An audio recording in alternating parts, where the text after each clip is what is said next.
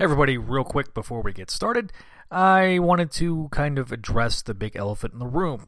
Yes, the big giant elephant in the room is that Clone Conspiracy number three came out last week, and, well, it broke the internet in half. Not really. It didn't really break the internet in half. It actually kind of fell over like a bad fart in church. But uh, we're going to obviously be wanting to talk about that. But in this episode, I recorded it several weeks ago. I recorded the other episode with the with the main gang several weeks ago, so it's kind of hard for me to um, talk about something whenever it never happened when we recorded it. So, without further ado, I'm going to take it away. We'll bring in the uh, lovely renegade theme and uh, start the episode. You know, back when we first started this show, uh, there was a hope that we would get eventually Clone Saga trades. And eventually, 11 editions came out, divided into two halves. Uh, the first five epic books were the complete Clone Saga epic, and then the last six epic books were known as the complete Ben Reilly epic.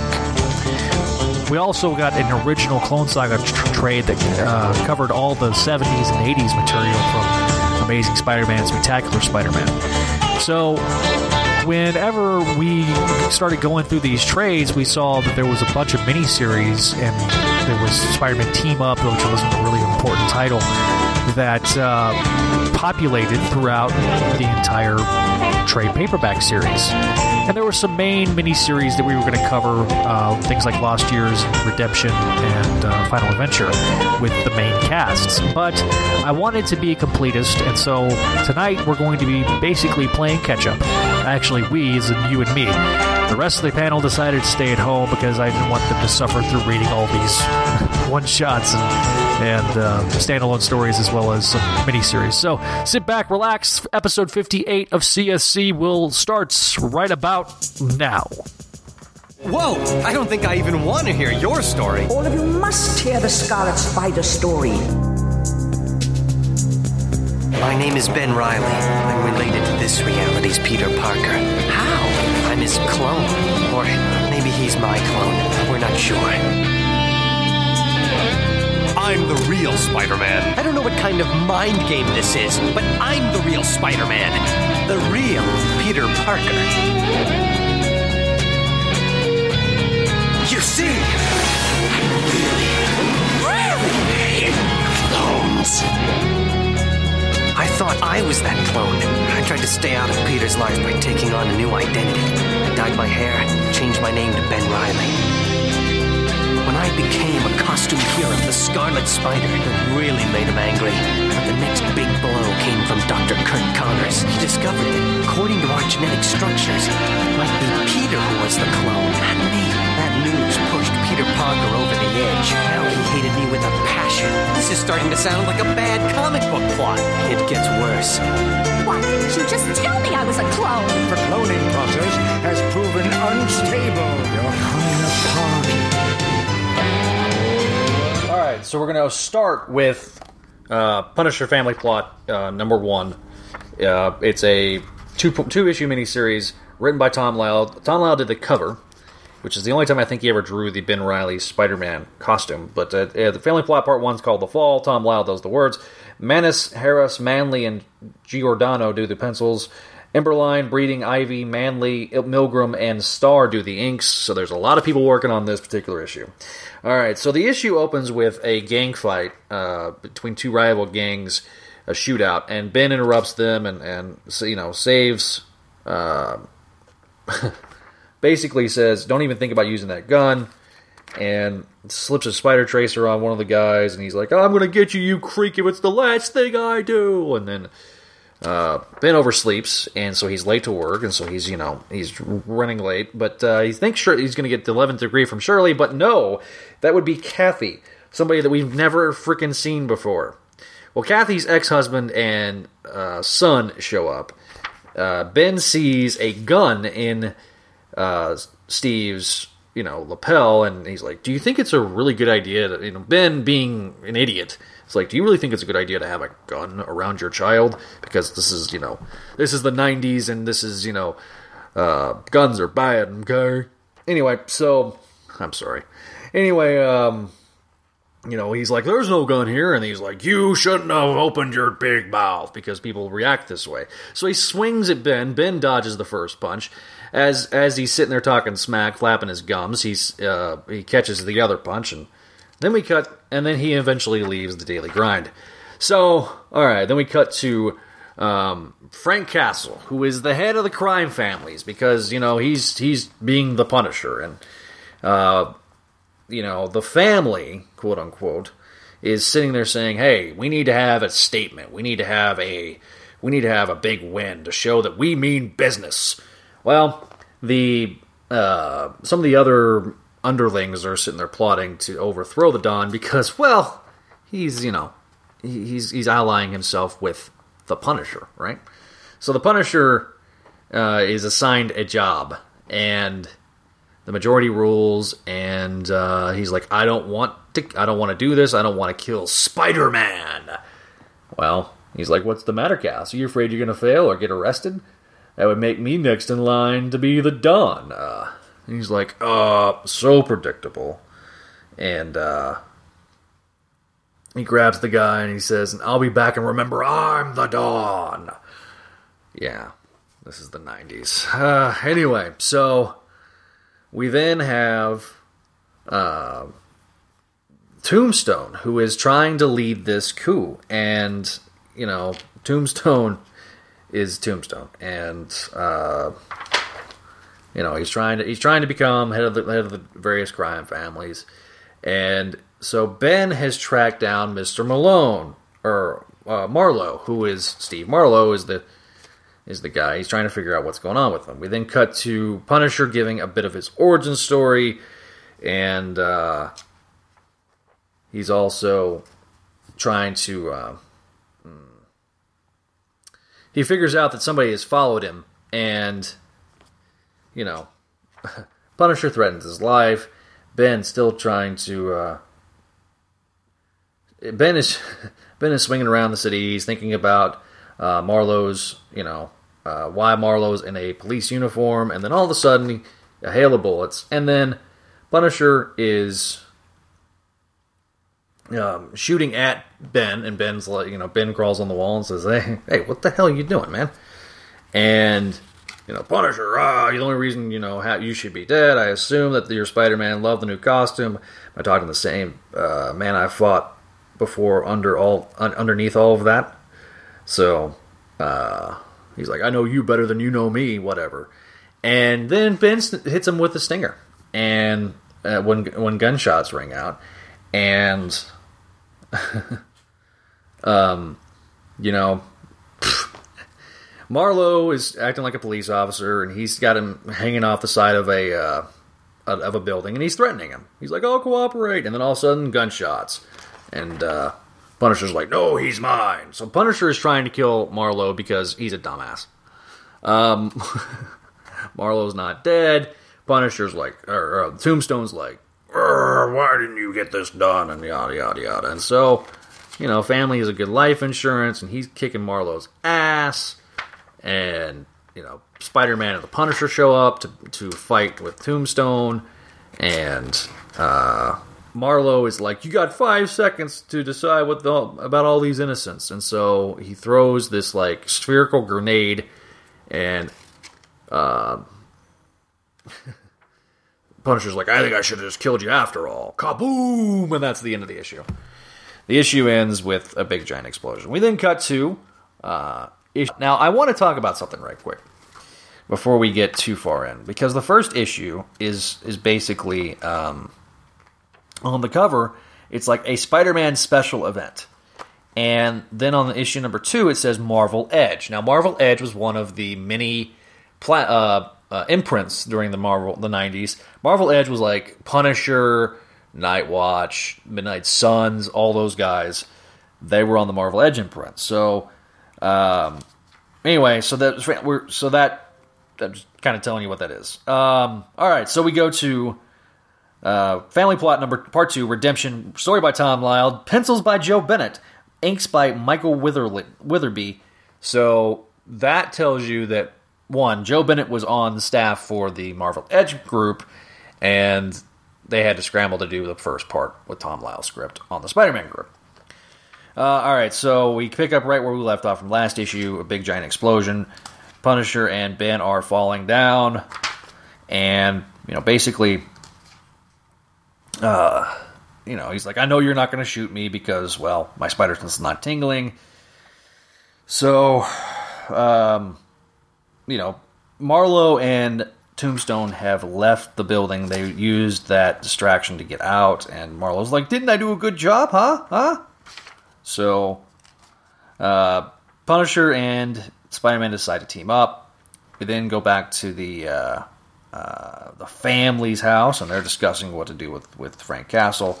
We have little Stevie who decides to sneak out, uh, and so he's following the ambulances. He then eventually finds his dad, and he's like, what- You know, his dad's like, "What the hell are you doing here, dude?" Well, Punisher or uh, Punisher Tombstone realizes that this is a really good uh, insurance plan, and so Stevie, you know, uh, so we then go back to Kathy Somers. I guess I guess we finally get her full name is Kathy Somers in a very um, Rob Liefeld, Jim Lee era image of her in. I think that's supposed to be a bra and panties, but it looks like it doesn't quite look like a bra and panties, and she's got you know very voluptuous for some reason. So she realizes that uh, she has a bad dream about Stevie, and so she realizes very quickly that the key to Steve's apartment is gone because that's where Tombstone and Steve's and Steve was. They were they're hiding out at his apartment. So Ben and uh, Punisher continue to try to track track them down. Um, Steve is trying to work on another job for Tombstone. Punisher then shows up and he's starting to like shoot everybody. You know, he's like, uh, you know, he, he shoots two the two accomplices for Marlowe, and he's like, no, no, no, no. You know, he's like, dude, I'm gonna give you, I'm gonna give you two seconds to drop your weapon. So he's like, do you really want to take me on? So uh, he's like, I'm not gonna kill you yet, but um, we go back to the, uh, you know, he's like, you're, you know,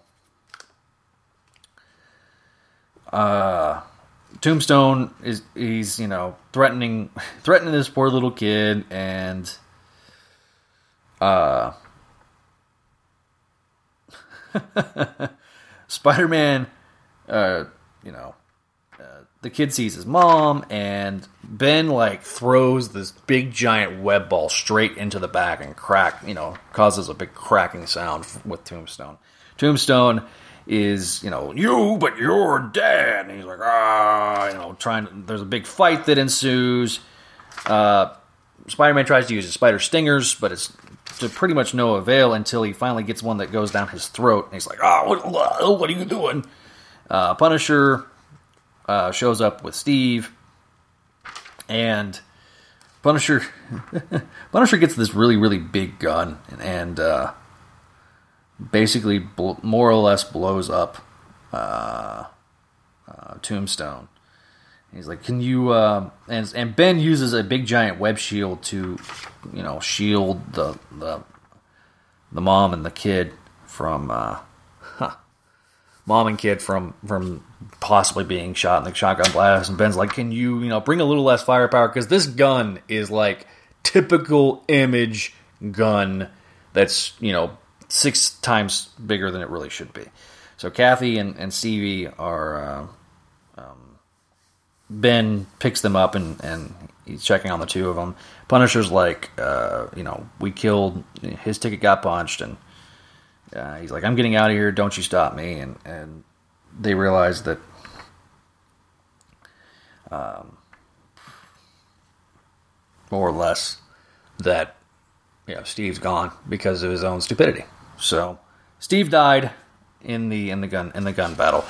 So we go. We then cut to the uh, Daily Grind coffee shop that looks nothing like the Daily Grind. Um, and we got Stevie and uh, Ben telling they're telling the story, and he's like, you know, hey, uh,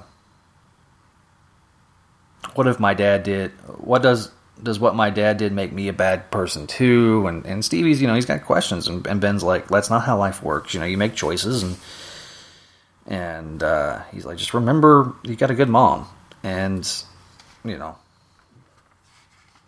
just remember only the good things about your dad. That's all that matters. That's all that counts. But then cut to Punisher talking with the family again, and. Uh, Punisher is trying to decide whether or not he's, you know, really should be doing this, if he should be leading a crime family, if he's betraying his own family. And so that's how the issue ends with, you know, uh, with the Punisher trying to figure it out. So uh, we then cut to the very next page. Uh, Venom, uh, Along Came a Spider. Now, Venom faced Ben back during the Exile Returns arc, which ran through Agitovulus and Web of Spider-Man during like the the uh, March for or yeah, Back from the Edge came out that same month, so that's that kind of get that's very early days of this podcast. Well, Venom then interacts with Ben again during Planet of the Symbiotes. So we now have In fact, uh, if you want to listen to those episodes, that's uh, episodes three and five of this show was back from the uh, Edge and um, and Exile Returns. But uh, if you want to listen to the if you want to listen to the um, Planet Symbiotes episode, that's episode fifty three. So there you go. Anyway, so we now, uh, of course, have the interaction with Ben as Spider Man. Uh, the new Spider Man versus Venom. Along came a spider. And so this came out in January. It was part of the Marvel Spider-Man comics group, uh, issue number one, and along came a spider. So we, we open up the streets in New York City. We got uh, uh, Venom trying to trying to get a hold of his ex-wife, police headquarters, and they're trying to get a, they're trying to get a, a beat on Venom. And so, uh, you know, uh, they're saying, "Hey, he's a very dangerous vigilante," and so he tries to call the police station. Tries to call because they've got a trace set up on Anne's phone. So like, uh, you know, you know, in the last miniseries, I guess she was upset with about what she did when and she were melded and everything like that. Um,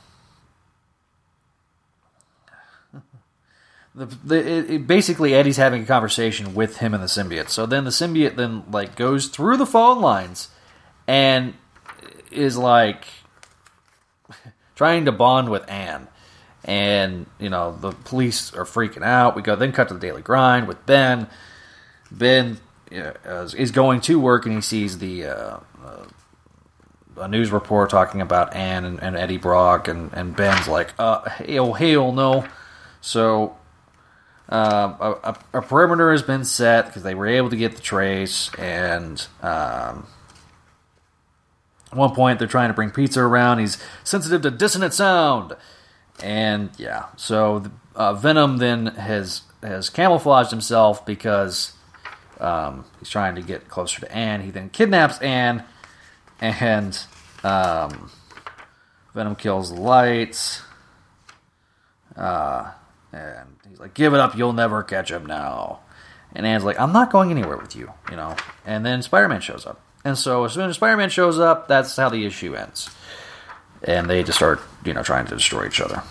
And um, all right. Anyway, so this was written by Larry Hama, Joe St. Pierre, and did the artwork, did the breakdowns. Um, there was a bunch of different person people doing the finishes on this one.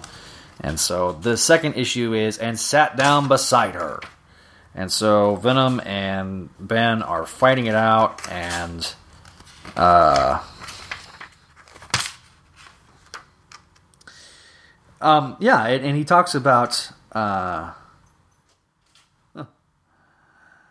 uh, Venom's like, you should be wise to all our techniques, but you're acting like you never tangled with with us before. And he's like, I have, but it's been a while. And so, uh, which references those other times that Ben has fought Venom, and Venom and, and, and Ben continue to fight before a bunch of bells start ringing.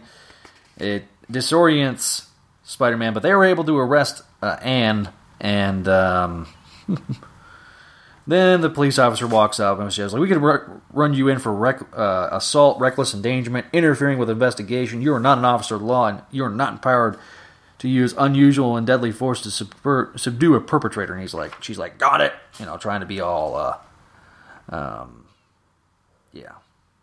So she's like, "I'm still going to call some friends of mine in the press, make sure that Anne Weying gets a fair shake." And she's like, "Oh yeah, like J. Jonah Jameson, or you know, low blow."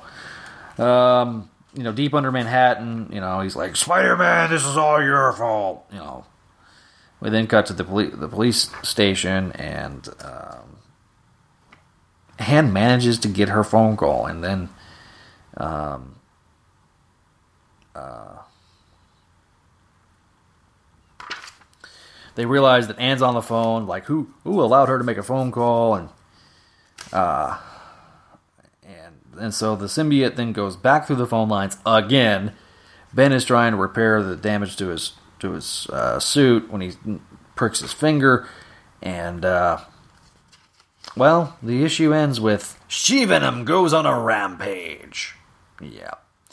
So, cut to issue number three of Venom Along Came a Spider. Ben is jumping into action. Um, uh, and Anne's trying to figure out why did you send me? Why did Eddie send me the symbiote? And so she's running around and she's creating all sorts of chaos.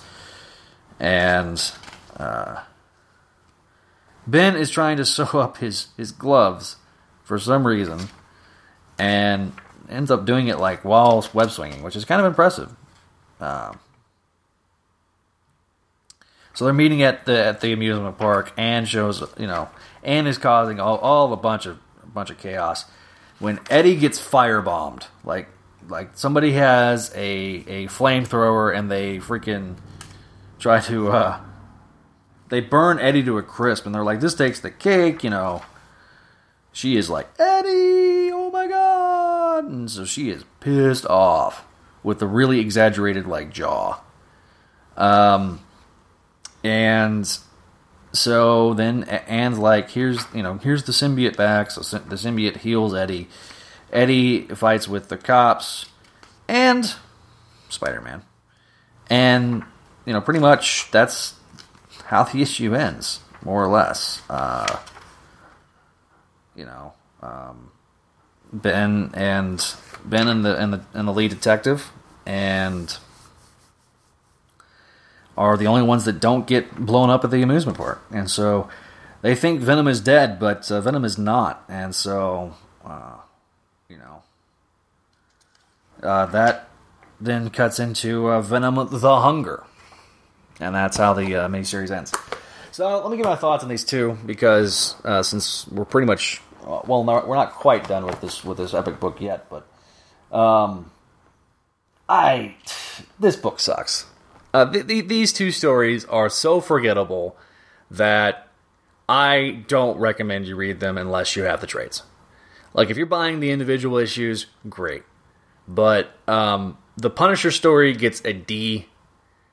It got an F, but unfortunately, it, it, the artwork was so bad on issue one that when Joe Bennett comes around, it's a breath of fresh air. The problem is, is this is Joe Bennett before his style has really uh, coalesced and really firmed up, and it's not '90s image version of of Joe Bennett because damn, um, I don't love this book, but I do, I do get it. I I get why it was done.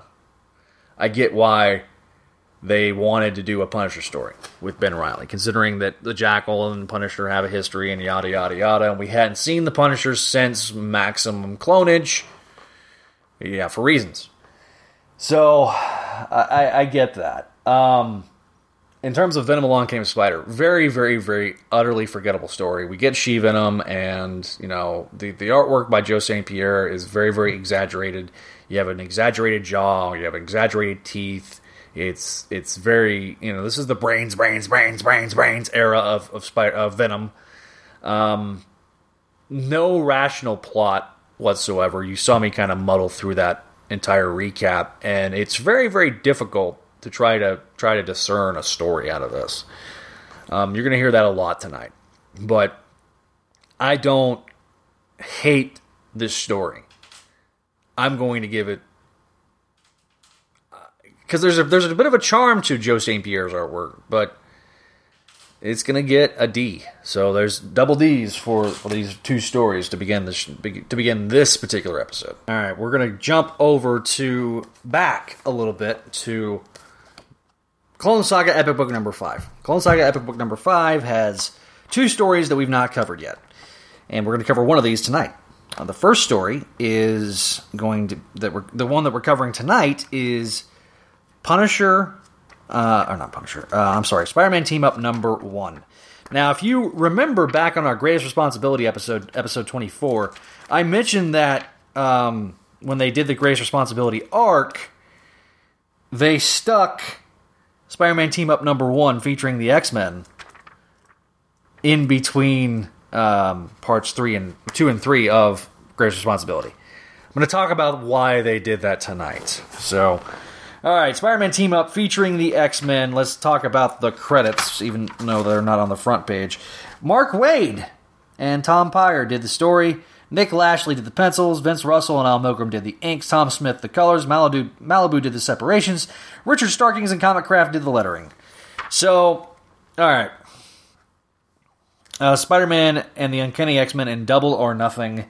We open with the issue with Scarlet Spider is the real Peter Parker, and I'm just a guy. So we kind of do that whole I'm not a man, I'm a clone version of Peter Parker.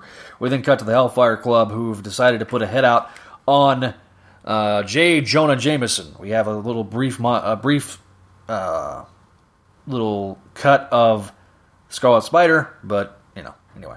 So Peter goes to the Bugle and he's like, "Oh, you, you know, Parker." You know, he's like, "You bellow to Jonah. Don't get smart. You should be thinking, thanking me.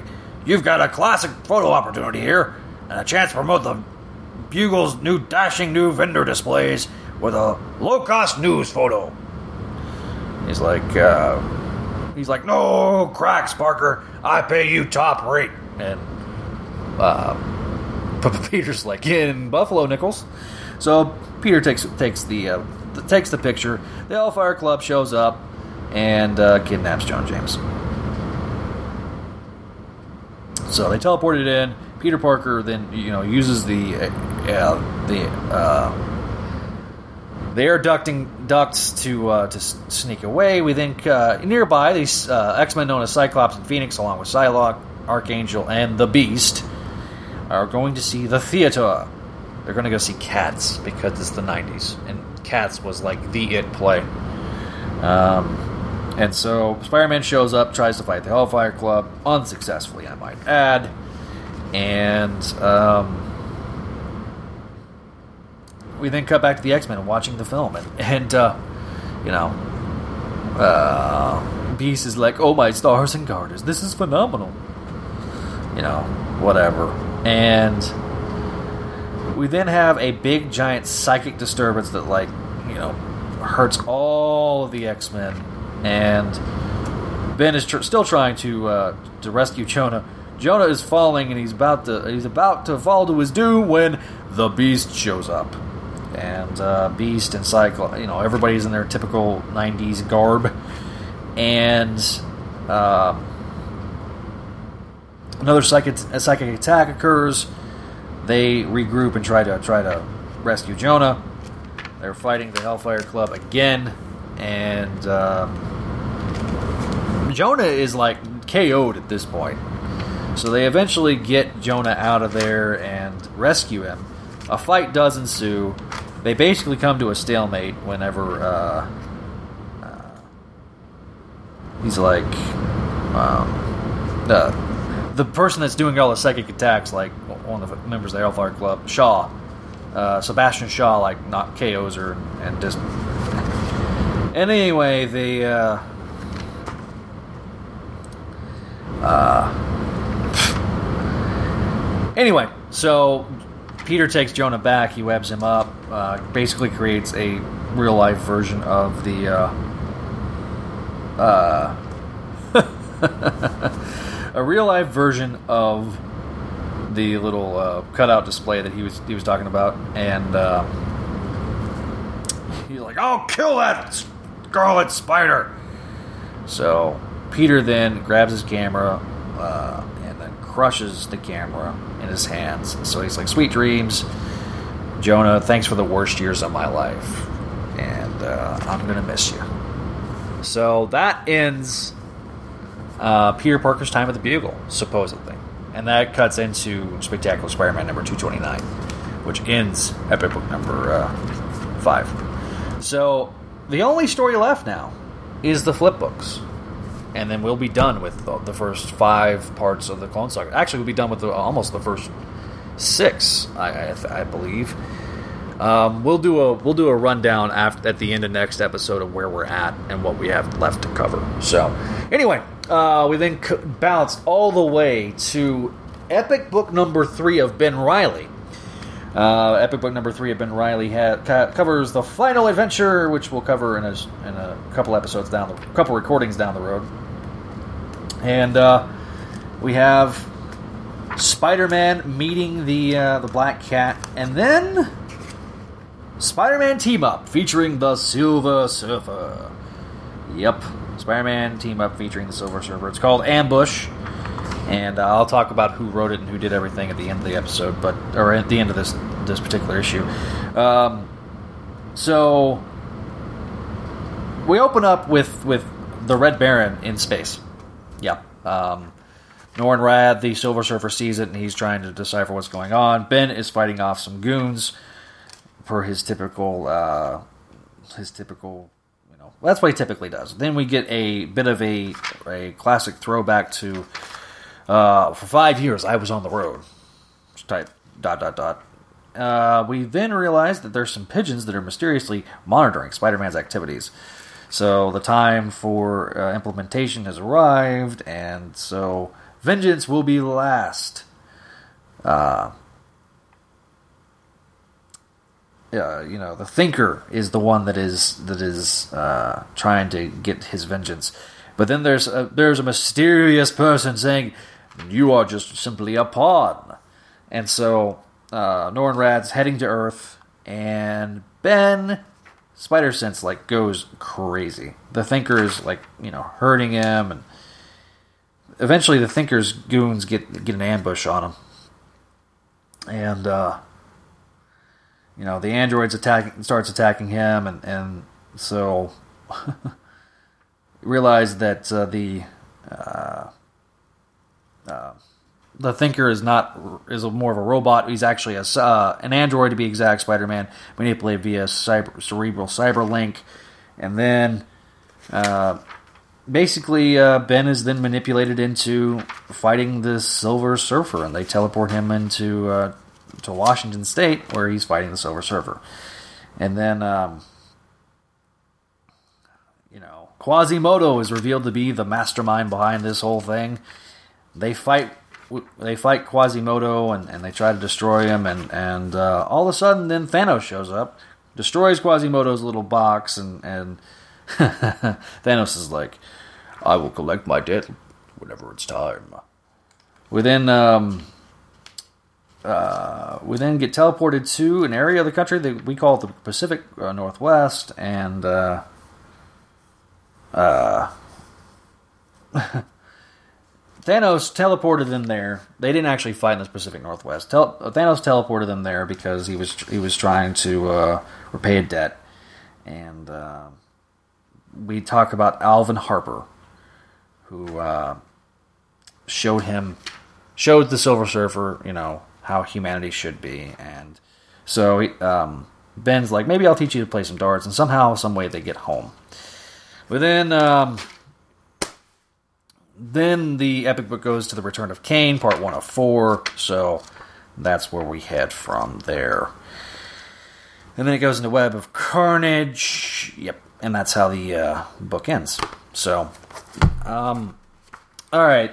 So issue number two of, of Team Up. Issue number one of Team Up.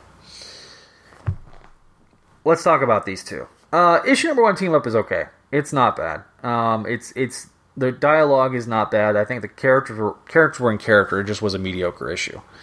Um, I didn't really care about but Sebastian Shaw and the Hellfire Club. I don't really care about that. I don't mind seeing it in the movie, um, first class, but really for the most part, I really can give two shits less about uh, the X Men, and so to me, it was very very arbitrary to bring in J. Jonah um, for reasons, and so ugh, contrived plot.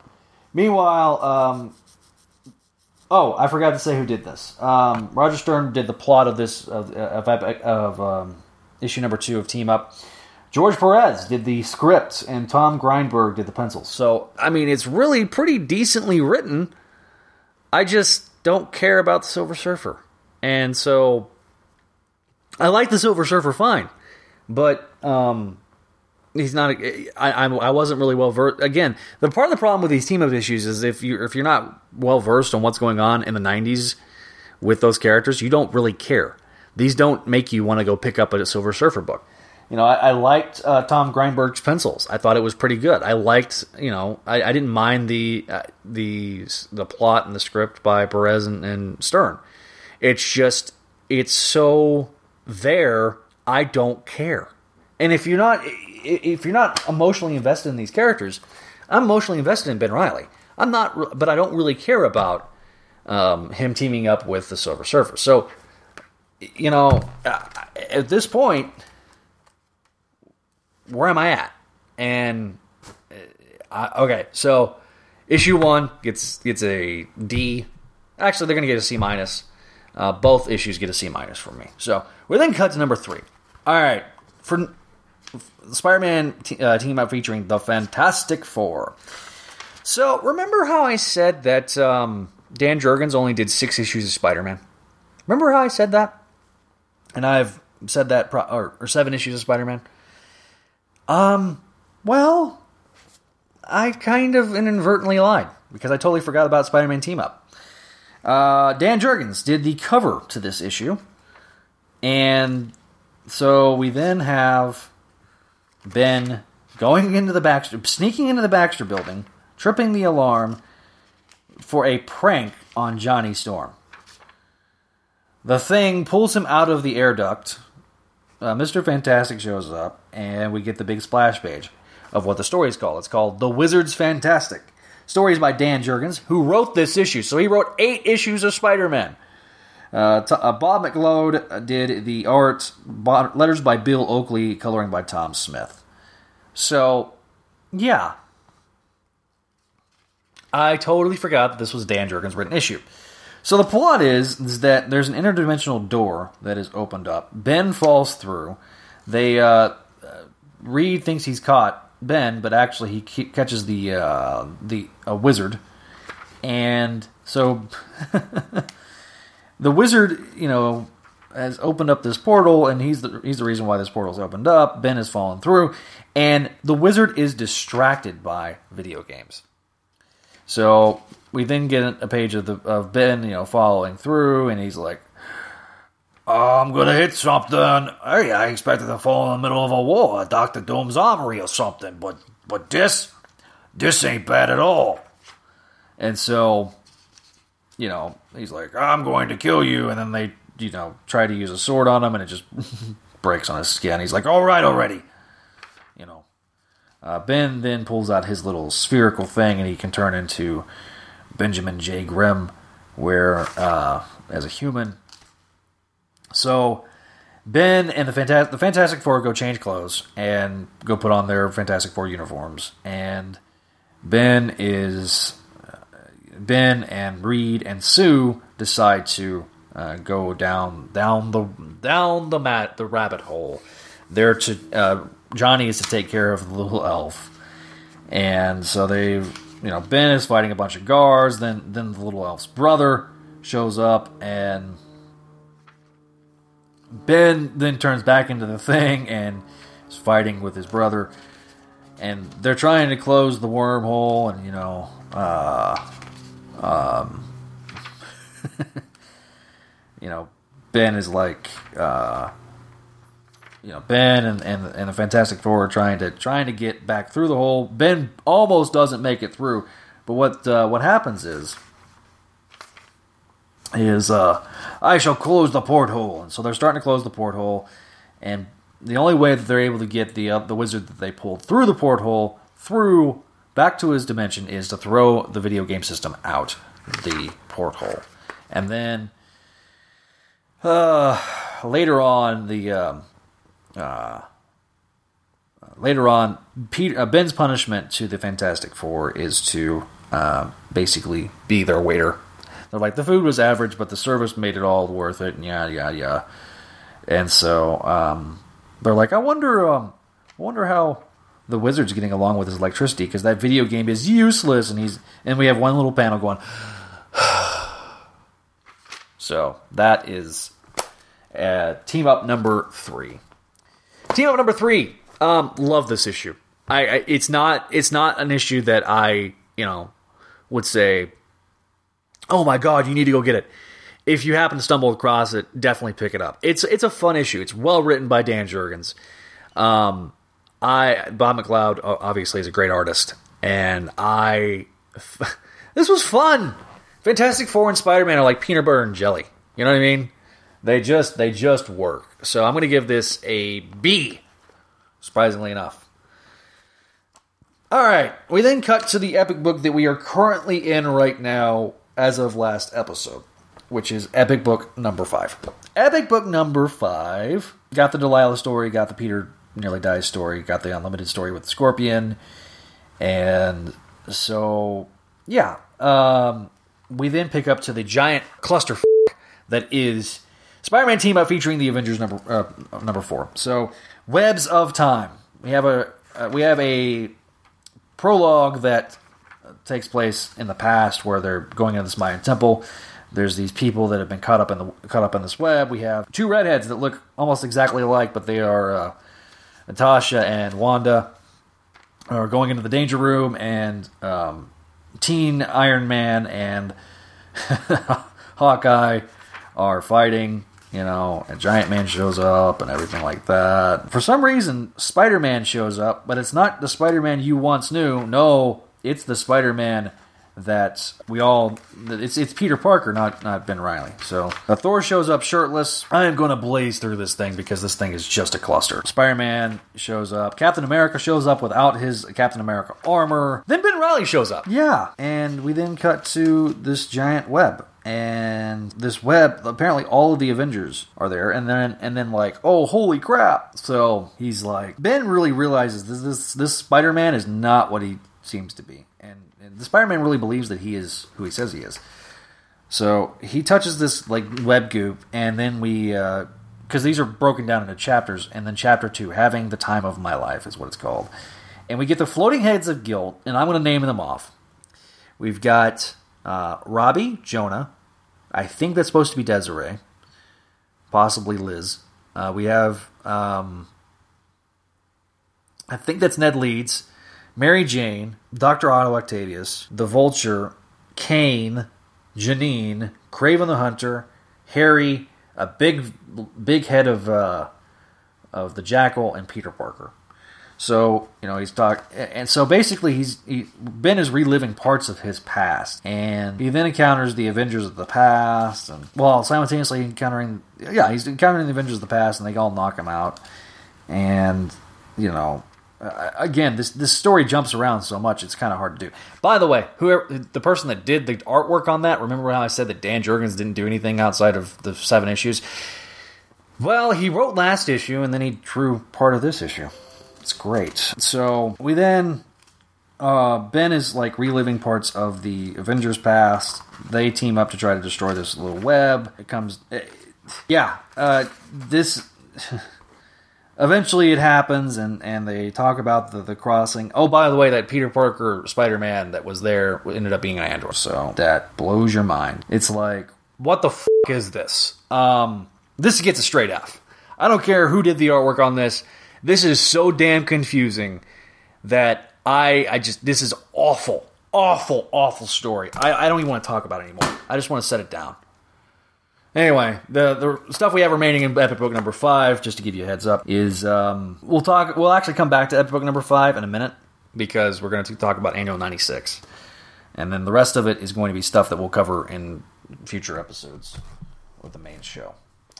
So we're, then we're going to, for the very first time, we're going to break open epic book number Ben Reilly epic book number six, which is the final Ben Reilly epic book. So this is the first time we've got this we, we get this to happen, and we're going to jump all the way to ah Derek Robinson. I, I did all did some of the uh, artwork in the last issue. Um, I like Derek Robinson's artwork pretty pretty good. So um, I actually enjoy when he draws Ben Reilly. I enjoy when he draws Peter Parker, and I enjoy when he draws Scarlet Spider. So um, he's one of those lesser known artists that I, I, I just yeah. So uh, Spider-Man team up featuring uh, uh, team up featuring Gambit and Howard the Duck. All right, so there is a nightclub called Nolans in Soho. We have a this is sad in retrospect, but one of the, the second shot of the issue is um, and how how Robinson did this. The very top of the page, you got a, a little Spider-Man that says Spider-Man. The bottom of the page, you got Gambit, and then you have kind of this. It's kind of like a picture box. Uh, yeah, picture box above and below the main part of the issue. So there's a there's a. Uh, so Ben goes to goes to this nightclub and um, meets with meets this woman's like, hey, you on the wagon too? He's like, I'm just not much of a drinker. I like to keep my wits about me. So uh, Meredith the Wolf. Now I don't know if Meredith the Wolf is. I don't know if she's related to Jean the DeWolf, but we'll see. Um, basically, the reason why Ben's there is Mary Jane insists that he's he's got to be more social, so she can stuck her VIP passes in my hand and push me out the door. And well, here I am, ready to be wicked. So anyway, so uh huh. then of all people to show up, we got our favorite Cajun from the X Men, Gambit. So uh, apparently Gambit is uh, supposed to be with Mr. Wolf, so you know. No, so don't go breaking my heart. You know what I mean? So this here he is, Remy LeBeau, the fastest hand in the French Quarter. So they talk about him and and uh, talk about his days down in New Orleans as he sees this this uh, Crow, who is what's he doing in New York? What's he doing in jail? And then we cut to Ben Reilly trying to um, trying to figure out his way through New Orleans. So basically, he talked about you know when you're on when you're on. Uh, okay, let me let me explain something before we get too far into this. I grew up going to New Orleans. Okay, I grew up going down there because my uh, aunt and, um, I have got an aunt and uncle down there. My great grandparents were down there, uh, and we would go see them once a year. So New Orleans to me is is a very special place, and so when I talk about New Orleans and I start talking like a Cajun, I I, I do that because I know how I go. But it's also because it's you know fun. It's fun for me, but it's also a, a place that has a, a, crap ton of memories. And um, so I grew up, you know, going down to Bourbon during the day and going to the French Quarter and places like Cafe Du Monde and and you know the French the French Quarter is is very historical. Um, you know you got Jackson Square down there. You got Andrew Jackson, who is um, well beloved in New Orleans, but uh, probably is one of the worst human beings to be president. But that's beside the point. He he, he fought in the Battle of New Orleans in, the, in 1812, the War of 1812, and so he successfully won against the British and, and was able to uh, beat back the the British. So he's very well beloved in New Orleans in the Crescent City. So when they say Crescent City memories, I'm like, okay, yeah, all right. So you got you got Gambit, who is the typical Cajun, you know, and so Ben is going through, and I guess he's right off of Bourbon. I don't know if he's right on Bourbon. So this African American woman, Ben is sitting on the stoop, and she's like, "Are you drunk? If you drunk, go sleep it off somewhere." I don't want you passing on, out on my doorstep scaring off customers. Because Miss Nellie's old is New Orleans souvenirs, souvenirs, T-shirts, and stuff like that. So she must be like either right off bourbon, or you know, I don't think it's a real. I don't recall it being a real place. But if it is, that'd be kind of a fun touch. So so Ben is like, she's like, "Are you hungry?" And she's he's like, uh, "Starving," you know. So and. uh so she goes, mm-hmm.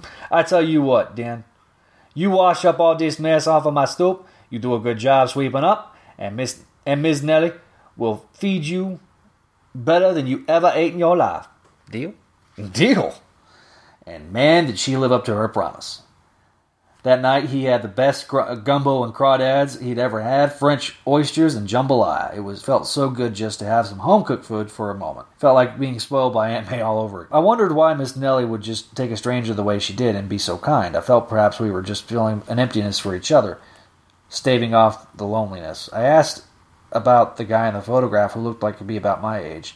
Looked like a bookworm when he was like when he was Peter Parker, not Ben Reilly, and she said that was her son and he died. She'd been polite enough not to pry about my past. Eventually, I- I would confide in her, but for then he uh, he felt that he at least deserved the same courtesy. Tasting and tasting the food in his mouth, I let the subject he lets the subject drop. So uh, he only intended to stay for dinner and then be on his way, but it was late, and Miss Nellie insisted that I he she that he stay in the spare room. A couple of days later, I found myself still hanging around her quiet little shop, trying to earn it. She's like, I swear that that, that shelf hadn't had enough time to collect collect any dust. Basically, Croy, uh, he is a uh, he's a jerk, and he like smacks the snot out of out of her, and uh, Ben you know, he leaps into action. He freaking smashes up Croy, and he actually causes Croy to have this big giant scar on his face. Throws a bu- some angel dust in his face, and he's about to shoot. He's about to shoot uh, Ben whenever she uh, about she uses her freaking broom to smack the snot out of Croy. Says, "That enough? You leave him be, my God! Haven't you done enough killing? Haven't you done enough? Haven't you taken enough from me? Just." Just take your you guns and you voodoo and get out of my store. Now I'm not sitting there adding this this accent for a reason. Uh, uh, this is actually how she's written in dialect, so I'm reading it in the dialect. So cavalry arrives. Sergeant Croy, put your hands above your head. Yada yada yada. And so Nellie goes over to Ben. She's like, "Oh Ben, I I've seen this before. You in trouble, but Miss Nellie is here. Don't you worry. Just cause." I don't like voodoo. Mean I don't. Mean I can't fight it. You see, Ben. You lucky, Ben. See, my mama was a voodoo priestess before she met my daddy, who was a preacher. So you could say I got the best of both worlds. So she's basically making this concoction. Basically, Ben got attacked by voodoo by Croy, and Ben starts to recover. Gambit's like, I gotta go check on something, and Croy shows up with a demonstration. Good old Tombstone. Guess who's back? Tombstone makes a, several appearances in the Clone Saga.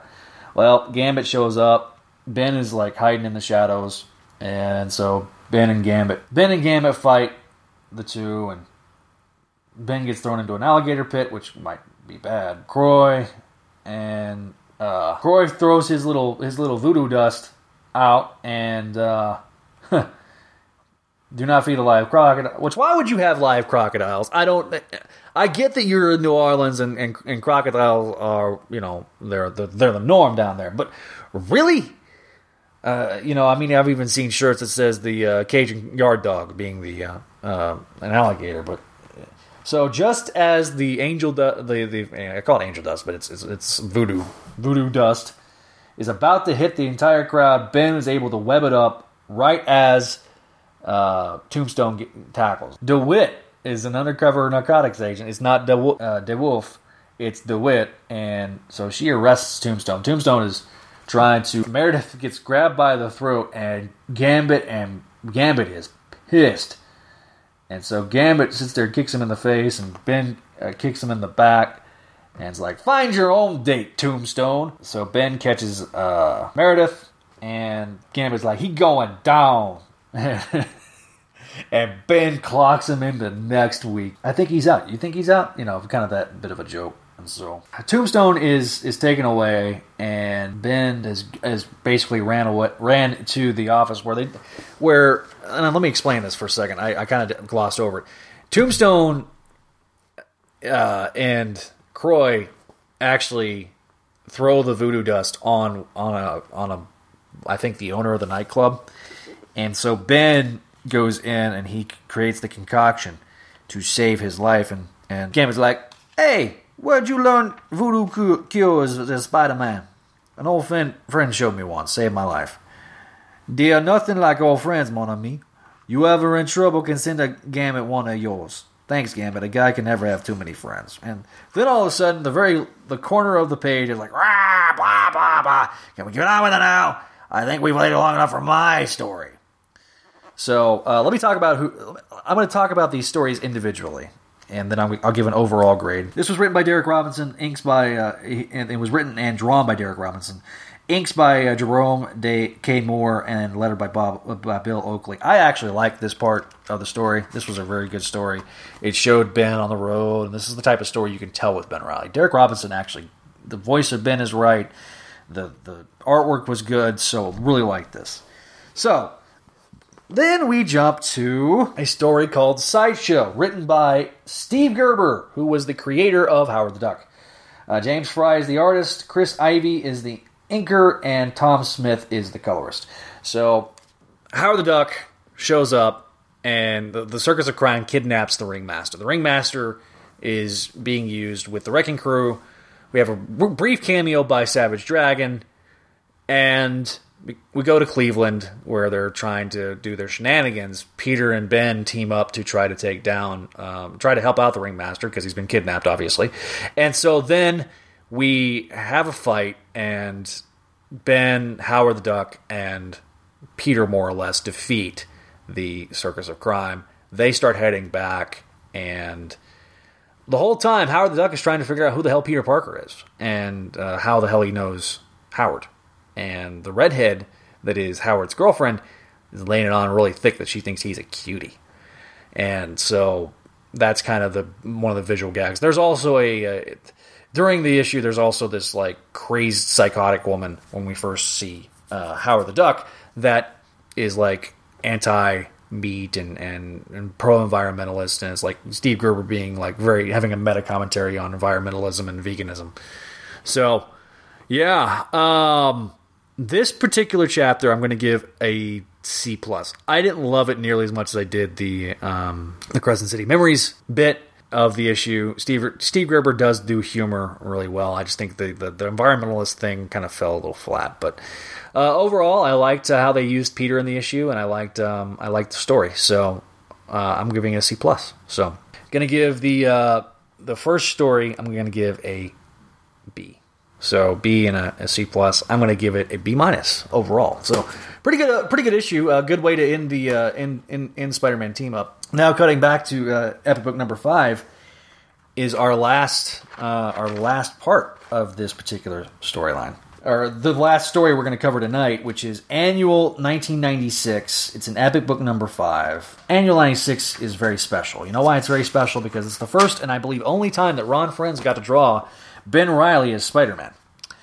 I think it's the only time he ever drew Ben Reilly, as a matter of fact. But Tom DeFalco and Ron Frenz did the script, the plot, and pencils. John Romita Sr. did the art, the finished artwork. Oh, Ooh, good. This is like God tier team. I mean, you've got Tom DeFalco, Ron Frenz, and John Romita Sr. I mean, you cannot go wrong. Anyway, it's called Heart and Soul. Uh, ben is on the subway attacking some goons that were trying to uh, trying to fight and trying to mug some people. Ben Ben subdues them, and at one point, you know, uh, one of the guys is like, "One another move, this doll is dead." And so this guy, Spider Man, hesitates, but the guy, um, the guy jumps like and to, try to shield the girl from uh, getting getting hurt, and Ben like uses that distraction to knock the guy into next week, and so. He's like, uh, speaking of being impressed, uh, a normal man without any powers or special abilities was willing to sacrifice himself for the woman he loves. So he retrieves the, his clothes from the subway car's roof. Our hero resumes his, his crosstown journey, and so you know he's like seeing that guy jump to his girlfriend's defense kind of reminds him of Pete, MJ and Pete, and uh, he's like Pete. I guess it's even funnier that I still think of my clone as Pete, even though I'm the real Peter Parker. For five long years, etc., etc. We then have three flooding heads of guilt of Jessica, Janine, and Desiree. Uh, he's like talks about his life being much different and really great artwork here. We then flash back to the swinging '60s with Gwen and everybody at the coffee bean, and George Stacy's alive, and Harry's gonna go have lunch with his dad, he's like, you know, Norman's got this horrible migraine. He's like, ah, my pal work at my desk. I don't have to spare the, I can't spare the time, and so Harry's about to call Doc Fingeroth. Huh, see what you did there. Tom. I see what you did there, Doc Fingeroth, former editor of Fingeroth was former editor of Spidey. Um, in fact, one of the guys that approved the Clone Saga, he's like, "You hear me, boy?" I said, "No, Doctor." He's like, "Okay, Dad." So, and he's like, "I just didn't mean to upset you. I was hoping we could hang out and use some advice. There's this girl, really like her, but she doesn't feel the same." and Norman is a magnificent bastard. A girl, you dare squander my precious time with some ki- silly college boy crush? When are you going to grow up, Harry, and become a man? If you ever intend to continue the Osborn legacy, you got to stop playing with whim- whimpering crybaby and toughen up.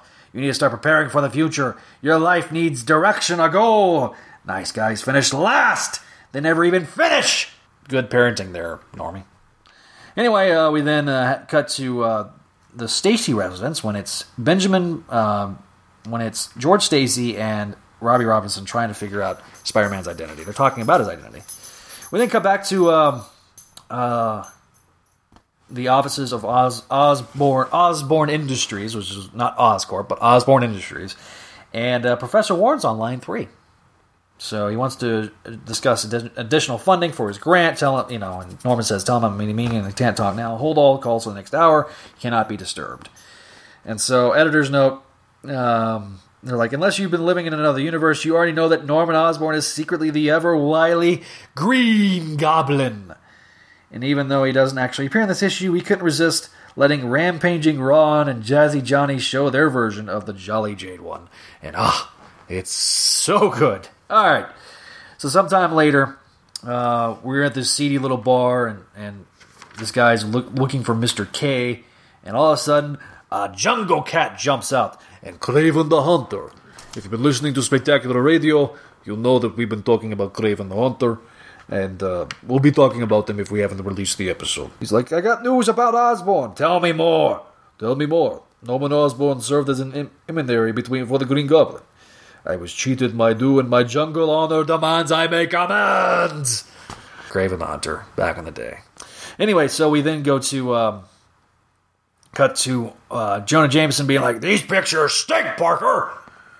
They got no heart, no soul. You'll never improve as a photographer unless you're willing to sacrifice yourself for your craft." Don't hold back, JJJ. Tell me how you really feel. You want the picture or not? I could take them off your hands for half the usual rate. He's like 75%. Sold, but you're exploiting my generous nature. Anyway, then we have uh, Betty and Ned making a brief brief cameo appearance, and and um, Joe's like, "Hey, Peter, uh, pleasant surprise. Uh, we're, I was just running at the Stacy's, and uh, he's like, I didn't realize you guys were friends. He's like, we often compare notes. In fact, your name came up today. George is, has an interesting theory about Spider-Man's secret identity, which I assume he'll discuss with you. And he's like, Ugh. and so Peter's thinking about that the whole time, and then he runs into Gwen, and and all of a sudden George George Stacy's here, and Spider-Man's spider senses, going off, and uh, George's like, "You, oh, something wrong, Peter? You certainly look a little nervous." So he goes, makes the excuse to call his Aunt May. Peter then changes into Spider his Spider-Man guise, and then Kraven the Hunter shows up. Uh, Kraven the Hunter's goons are there, and, and they, they take George Stacy hostage. Well, when Kraven the Hunter is trying to leap into action, Peter's uh, uh, fighting him as Spider-Man. Well, they ended up crashing through the glass, and George is like, George uses the distraction to, you know, to to subdue one of the guys, and uh, Harry sees this gun like drop right in front of him, and he like sits there and hesitates.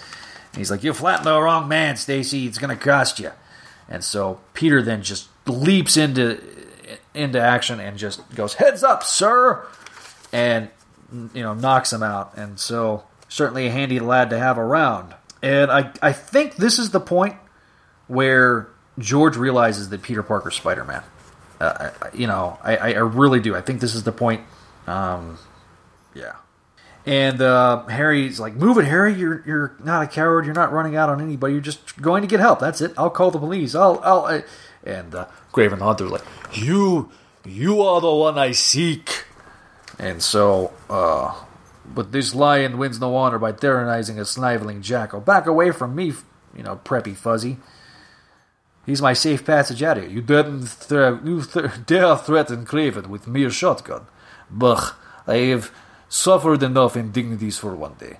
Kraven's escaping, but it's rather obvious he wasn't working with the other gunman. I wonder what he really wanted. We may never know. And so George then goes, You better go, son. You don't want to be asked any embarrassing questions. And Ben and Peter's like, That was weird. I don't know if Captain Space, Stacy suspects the truth, but I've, I've got a hunch he'd never betray me. So Kraven the Hunter shows up, and he's like, Osborn, the time Kraven was giving his just due. You must pay for having cheated me. I have come for you. And uh, Norman's like, As I knew you would, please make yourself comfortable. You were expecting me? He's like, I hope you weren't aware I didn't. Uh, this money, this table contains all the money I owe you and much, much more. I am, I am the future Grave, and I have taken the necessary steps to ensure that someday control of a vast worldwide empire, and you can be a part of it if you so, so choose. He's like, keep your blood money. I only come here for because you're the ones who offended my jungle pride. But I realize there is no honor in any transaction that involves a man such as you. Mary Jane gives. We then cut back to the coffee bean. Mary Jane gives the ice glare of all ice glares. I mean, just she's like, your action, lack of action might have spelled disaster if not for Spidey. Like straight up calls him out on his crap. So George is taking. They're taking his statement. She's like, Daddy, look, Peter, he's back. And he's like, Gwendy, are you all right? Did those awful men hurt you? I'm fine. I just missed most of the action. Uh, and then we get the internal thoughts of Captain George Stacy. It's obvious that you sincerely care for my daughter, Mr. Parker, but is that enough? Do I dare allow her to become involved with Spider Man? If I can uncover your secrets, so can others, and her life will be in constant jeopardy. And yet, it appears Gwen has already made her decision. I guess I'll trust you, Mr. Parker, to use your vast power to keep her, keep her from harm. For my little girl's sake, I promise to keep your secret until the day I die. And then we have, of course, poor sweet Gwen getting knocked off the Brooklyn Bridge.